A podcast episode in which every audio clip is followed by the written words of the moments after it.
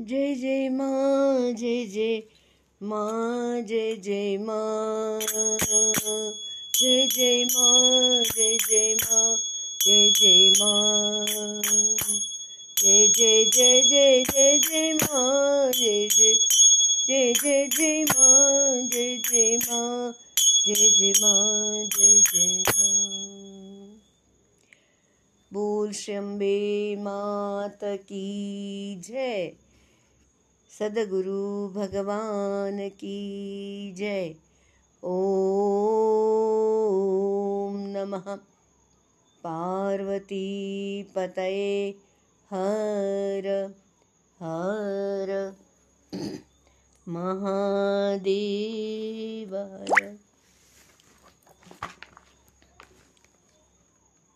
श्रीमद भागवत जी की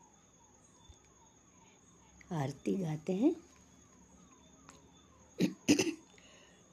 आरती जग पावन, पुराण की मातृचरित्र, विचित्र खान की देवी भागवत अतिशय सुंदर, परमहंस मुनिजन मन सुख कर। विमल ज्ञान रवि।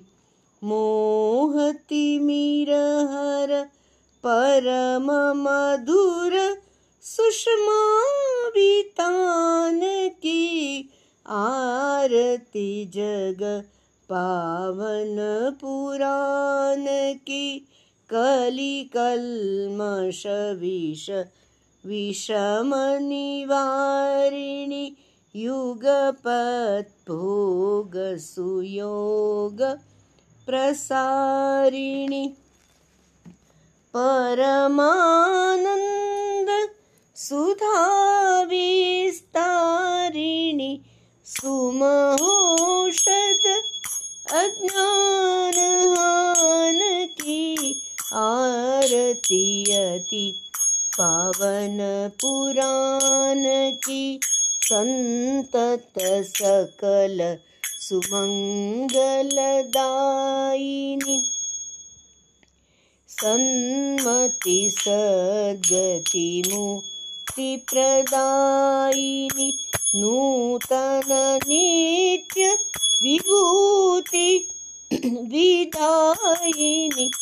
क्रम प्रभा परतत्व ज्ञान की आरती अशांति भ्रांति भव भंजनी पाप ताप, माया, मद गंजनी शुचि सेवक मन, मानस रंजनी लीला रस, मधुमय निदान की आरती अति पावन पुराण की।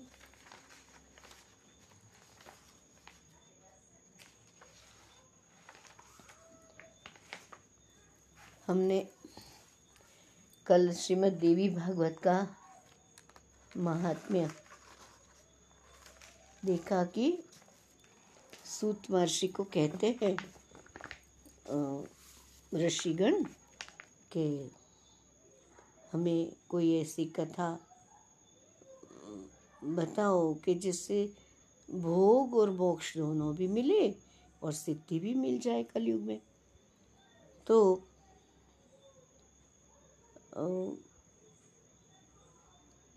सुत महर्षि बताते हैं कि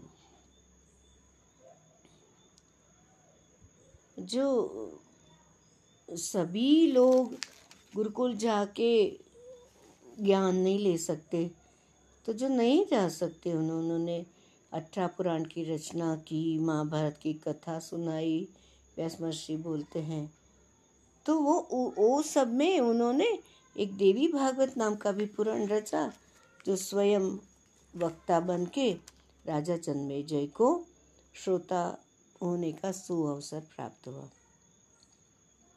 तो पहले पूर्व समय की बात है। परीक्षित राजा जो है ना, वो जन्मे जय के पिताजी थे। और उनका तक्षक सर्प ने डस के मृत्यु हुआ था। ऐसे तो तक्षक के, सर्प दंश के। पहले ही सुखदेव जी महाराज ने भागवत सुना दी और वो ओतप्रोत हो गए थे। बाद में तक्षक ने वो श्राप ऋषि वचन का सम्मान करने वो श्राप के लिए श्राप दिया था जो श्रमिक ऋषि के शिष्य ने। तो अब फिर भी जन्मे जय को लगा कि उनका तो दुर्गति हो गई। तो दुर्गति निवारण कैसे होगा? तो जन्मे जय ने देवी भागवत सुना। नौ दिन का श्रवण था। श्रवण विधि पूरी की, संपन्न की और पूर्ण वेद व्यास जी के मुखारविंद से इतना सुंदर, रचयिता भी वो और वक्ता भी वो, कितना आनंद आया उनको। और फिर वे त्रिलोक जननी माँ तो तीनों लोगों की माँ है ना? आद्याशक्ति तन तंतारणी त्रिपुर सुंदरी, आद्य अम्बे माँ, भवानी का विधि पूर्वक पूजन किया, नवान्न पारायण करके। तो दिन में पूर्ण कथा करें, उसको नवान्न पारायण बोलते। पूजन विधि, उसमें जो भी कहा गया। तो नवा यज्ञ पूरा हुआ, समाप्त हुआ। उसी क्षण महाराज परीक्षित को भगवती का परम धाम प्राप्त हुआ। दिव्य रूप धारण कर लिया परीक्षित ने और फिर वो सिधार गए। अभी राजा जन्मे, जे तो आनंदित हो उठे। परम हर्ष, अपार हर्ष हुआ। कि हो पिताजी को, परीक्षित को, मेरे पिताजी को परम धाम प्राप्त हो गया। तो ग्रेटफुल हो गए, कृतज्ञ हो गए, व्यास महर्षि की अच्छे से पूजा, भाव भक्ति से करी। और यही तो महात्म्य है कि जो मनुष्य भक्ति के समय श्रद्धा भक्ति मुख्य है श्रद्धा भक्ति के समय देवी भागवत की कथा सुनते हैं तो सिद्धि तो हमेशा उसका खिलती रहती उनके पास। इसलिए श्रीमद देवी भागवत का श्रवण निरंतर करना चाहिए। निरंतर क्यों भाई? एक बार पढ़ लिए तो नहीं चलेगा, लेकिन वो समझ में नहीं आएगा। बार बार पढ़ने से अचानक कोई बात के ऊपर हमें क्लिक हो जाता है, मन में, ध्यान में आ जाता है। अभी अलग अलग युग थे, सतयुग, त्रेता, द्वापर, कितने सारे धर्म ओहो हो हो वो सतयुग में अमुक धर्म यज्ञ याग करना, त्रेता, द्वापर, सब बताया। कलयुग में क्या? कलयुग में एक पुराण श्रवणी धर्म रह गया। इसके सिवाय मनुष्य का उद्धार करने वाला दूसरा कोई धर्म है ही नहीं। आसा, आसान आसान धर्म सरल धर्म नाम स्मरण करना और श्रवण करना। और नवधा भक्ति जो है वो नवधा भक्ति में पहला स्थान तो श्रवण का ही आता है। श्रवणम कीर्तनम विष्णु स्मरणम पाद सेवनम अर्चनम वंदनम दास्यम सख्यम आत्मनिवेदनम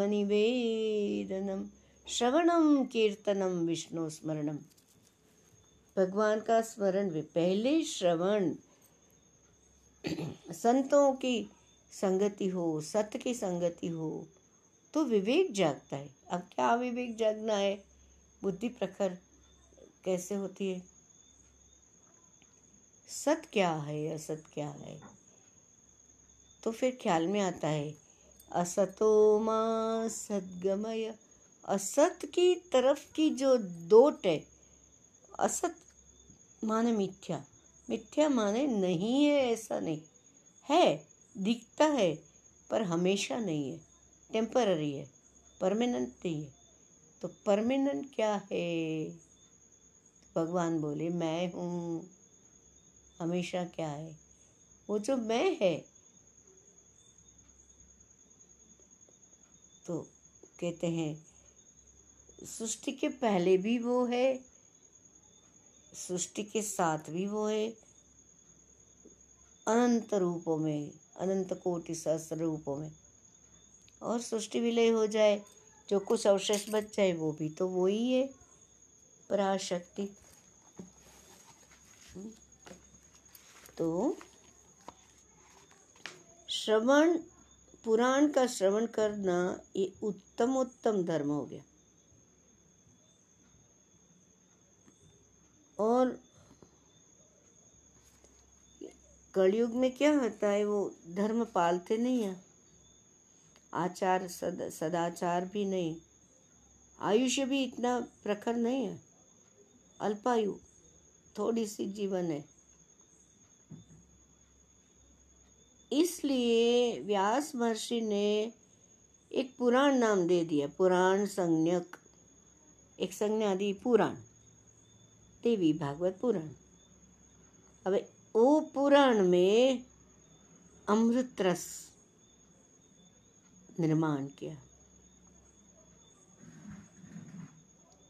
देवी भागवत के श्रवण में ऐसा कोई खास नियम नहीं है ये मास में करो वो मास में करो माँ का नाम है ना पर वो ओ, ऐसे कुछ भी नहीं चाहिए, उनके लिए कोई नियम नहीं है। हमेशा हम श्रवण कर सकते हैं पठन कर सकते हैं, चिंतन मनन कर सकते हैं। पर वो जो माँ तो है तो माँ की नवरात्रि आती है। तो वो कब आती है नवरात्रि? आश्विन मास में, चैत्र मास में और वो जो नवरात्र है, तभी उनका तो आषाढ़ मास में मुख्य नवरात्रि अश्विन मास में है, मार्गशीर्ष है। तो वो नवरात्रों में तो आश्विन और चैत्र में तो है ही महिमा। बाकी वैशाख, जेठ अषाढ़ श्रावण ये सब पर नवरात्र में ये देवी भागवत पुराण विशेष फल देने वाला होता है। क्योंकि माँ का प्रगट्य रहता है ना हर जगह माँ की पूजा होती है, सबका मन एकजुट हो जाता है।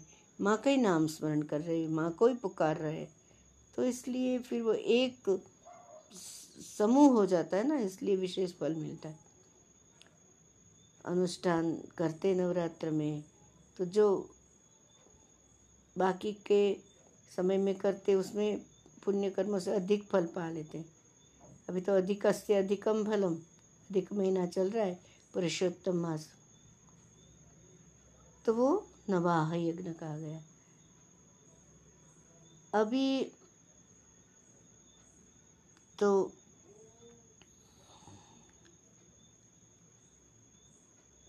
है कि भाई कोई खराब विचार आते, कलुषित विचार आते हैं। वैसे लोग पापी हो, मूर्ख हो मित्र द्रोही हो। वेद की निंदा कर ली, अब क्या करेंगे?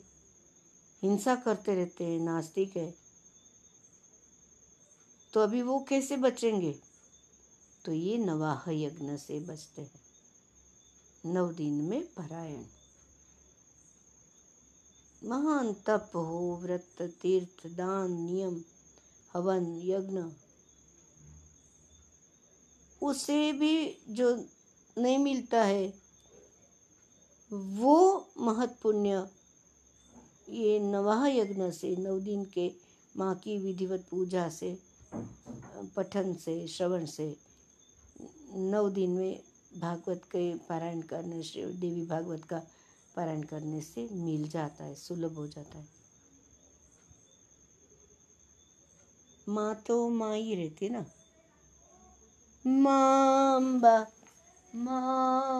माँ अम्बा बोल ईश्वर सतचित आनंद बोल माम्बा माम्बा माम्बा बोल ईश्वर सतचित आनंद बोल सांब सदा शिव सांब सदा शिव सांब सदा शिव।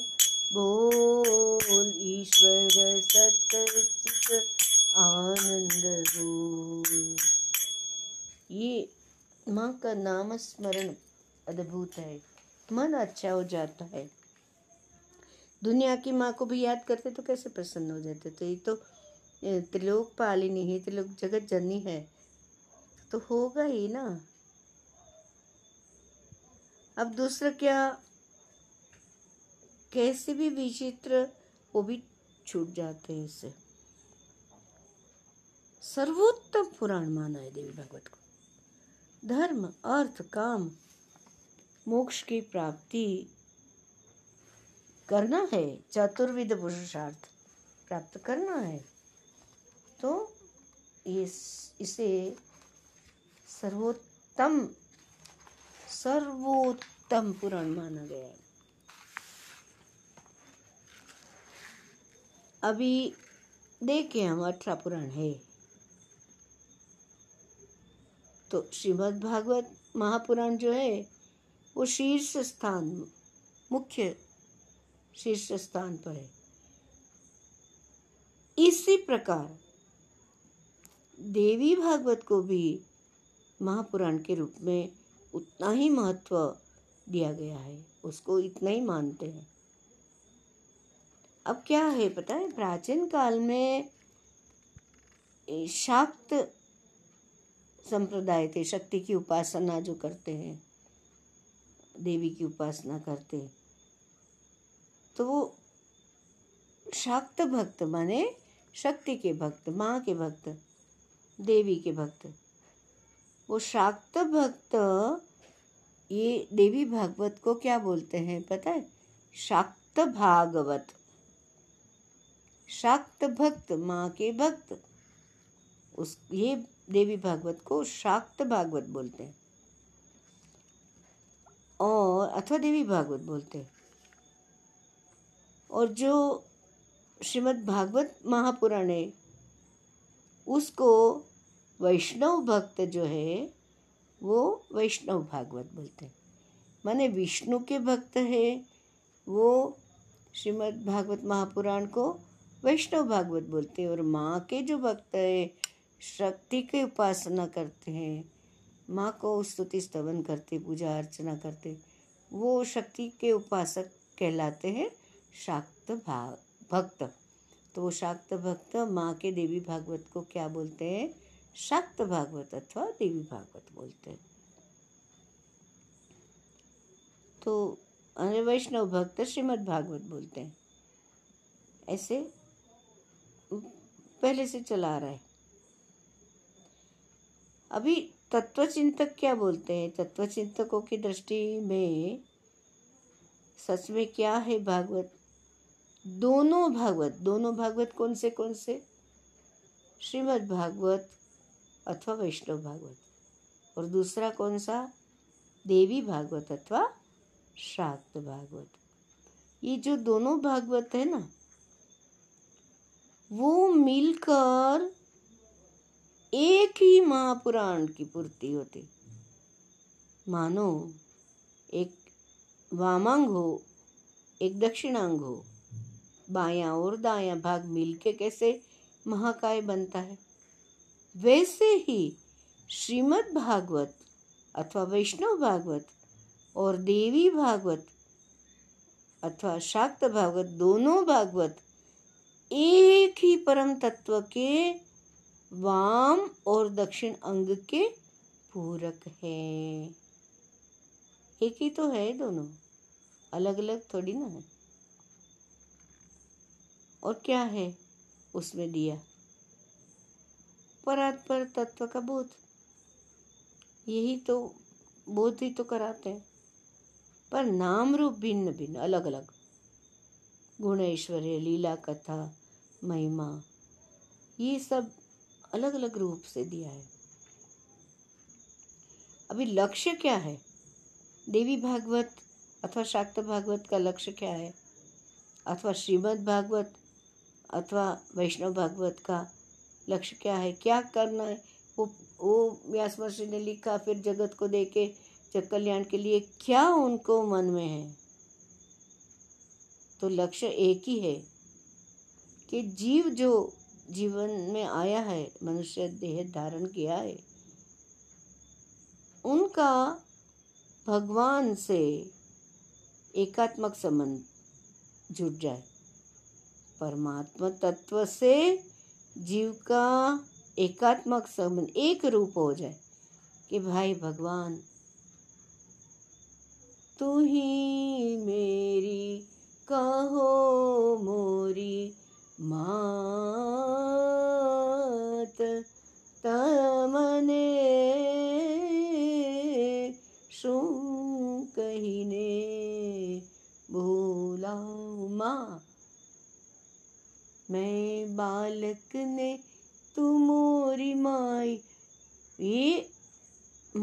तेरा बालक हूँ बस तू माँ। ये भाव करते करते करते करते मंदिरों में देखो कई बड़े बड़े दर्पण रखते तो अपने आप में झांकने के लिए दर्पण है। हमारा स्वरूप देखना है तो हमको सभी का तो स्वरूप देख रहे हैं हम। सामने जो है, बाजू में आसपास है। पर हमारा स्वरूप देखने के लिए हमें दर्पण देखना पड़ेगा। मेरे भीतर कौन है? तो वो भगवान से इतना सारा गुणगान गा के एकात्मक समन जुट जाए तो अंतिम लक्ष्य क्या है? मोक्ष प्राप्ति। तो मोक्ष प्राप्ति हेतु प्रेरित हो जाए, श्रवण करके, और तत्पर हो जाए कि भाई वो तो मेरे भीतर ही है।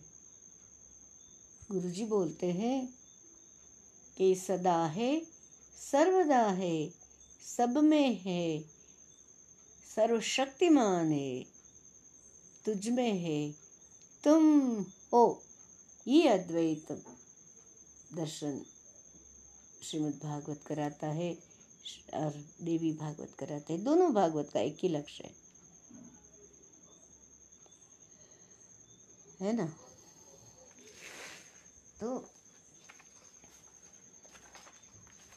अद्वैत माने सब जगह भगवान है, सब जगह भगवान है, ढूंढते फिरते हैं, फरियाद करते रहते हैं।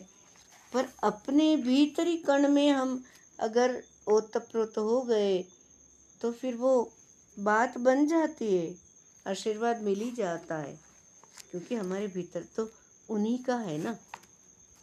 तो भागवत श्रवण सर्वोपरि साधन है। सबसे बड़ा। कथादिश्वित गर्ग, है ना? फिर वो तप करो, महान तप करो, व्रत करो, तीर्थ करो, दान, नियम, हवन, यज्ञ। ये तो नवाह यज्ञ से ये सब कुछ भी नहीं किया, तभी भी सब दुर्लभ सुलभ बन जाता है। है ना? इसलिए तो सर्वोपरि पुराण, सर्वोत्तम पुराण कहा गया? क्यों सर्वोपरि? अभी बोलते हैं आश्विन आश्विन मास में शुक्ल पक्ष में अष्टमी तिथि के दिन श्रीमद देवी भागवत की पुस्तक, अभी वो अश्विन मास आता है ना त्यारे तभी सूर्य के कन्या राशि में, सूर्य कन्या राशि में स्थित होते। उस समय, और वो तो शुक्ल पक्ष में आती ना नवरात्रि तो अष्टमी के दिन श्रीमद देवी भागवत की पुस्तक, सोने के सिंहासन पर स्थापित करना भक्ति पूर्वक योग्य ब्राह्मण को दान करते हैं। तो ऐसा करने से वह पुरुष देवी का प्रीति भाजन हो जाता है, और उनके परम पद का अधिकारी बन जाते अभी देखो, कहेंगे कि ये तो सोने का दान कहाँ से करेगा कोई? क्या लिखा है व्यास महर्षि ने? ऐसा नहीं है। व्यास महर्षि ऐसे कहा कि सोने का अभी सुवर्ण का दान करने के लिए कमाना तो पड़ेगा तो वो उसका कर्म में बरोबर हो जाएगा, आलस तो भाग जाएगा कमाएगा धन संपन्न होगा तो इतना संपन्न होगा कि वो स्वर्ण का दान कर सकते। बोलो। ये बहुत ही युक्तिपूर्वक सबको पुरुषार्थ प्रदान करने की बात है। है ना? माँ की प्रीति मिल जाती अच्छा वो बहुत सारा नहीं कर सके तो तो क्या करना चाहिए? तो श्रीमद देवी भागवत का, शाक्त भागवत का एक ही श्लोक या आधा श्लोक भक्ति भाव से रोज जो पढ़ेंगे ना आहा हा हा माँ तो प्रसन्न हो जाती है। और दूसरा क्या है? कुछ रोग है, महामारी है हैजा भयंकर बीमारी फैल गई, उत्पात मच गया। वो उत्पात देवी भागवत के श्रवण मात्र से श्रमण हो जाता है। बताओ कितना महात्मा है या तो अर्धा श्लोक पढ़ो, एक श्लोक पढ़ो। नित्य पारायण कितना पावरफुल है, कितना शक्तिशाली है। अच्छा कुछ भूत प्रेत की बाधाएँ पूतना वगैरह बाल ग्रहकृत तथा भूत प्रेत जनित को भय भय आता है कि इसको ये हो गया, उसको वो कर दिया। देवी भागवत का श्रवण करें। बीमारी या कुछ काला जादू पास में फटक भी नहीं सकता। भक्तिपूर्वक देवी भागवत का पाठ करना, श्रवण करना, चतुर्विध पुरुषार्थ को प्राप्त हो जाता है। चतुर्विध पुरुषार्थ माने धर्म, अर्थ, काम, मोक्ष। वो तो उस, वो उसका फल का अधिकारी हो जाता है। ये प्रसेन की कहानी है ना?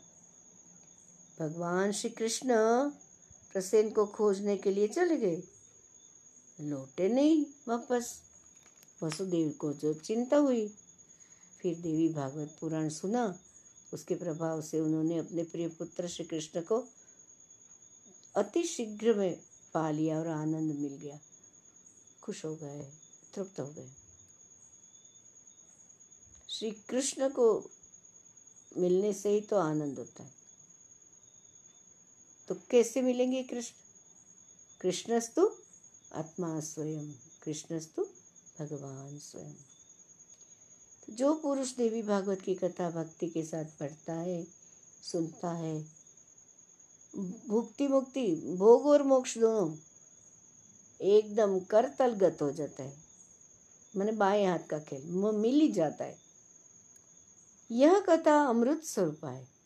इसके श्रवण से अपुत्र पुत्रवान होता है, दरिद्र धनवान होता है, रोगी आरोग्यवान हो जाता है। जो स्त्री वंध्या काकवंध्या या मृतवत्सा हो, वह भी श्री देवी भागवत के कथा सुनने से दीर्घजीवी पुत्र की जननी बन जाती है।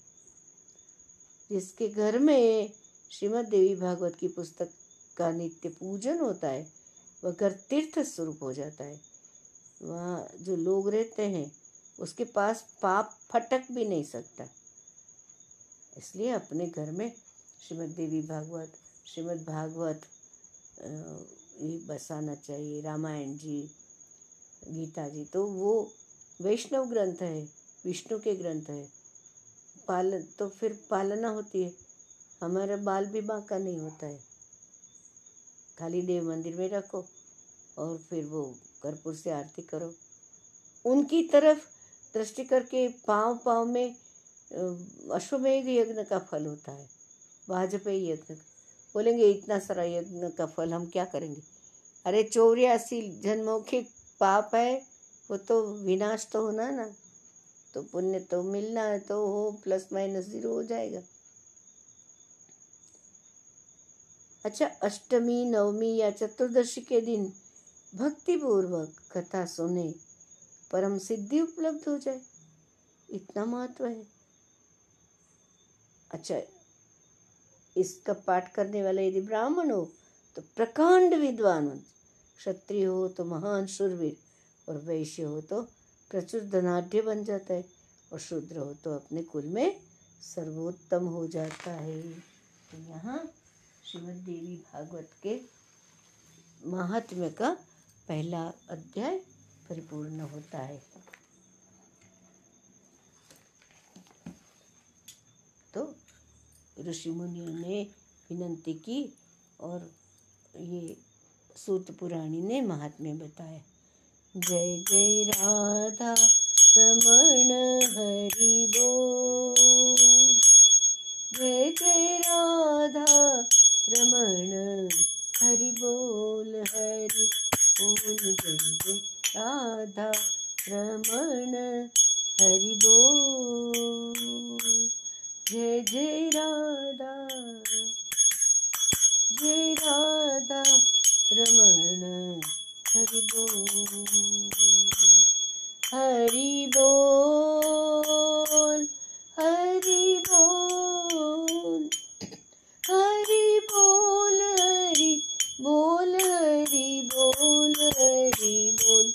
Hari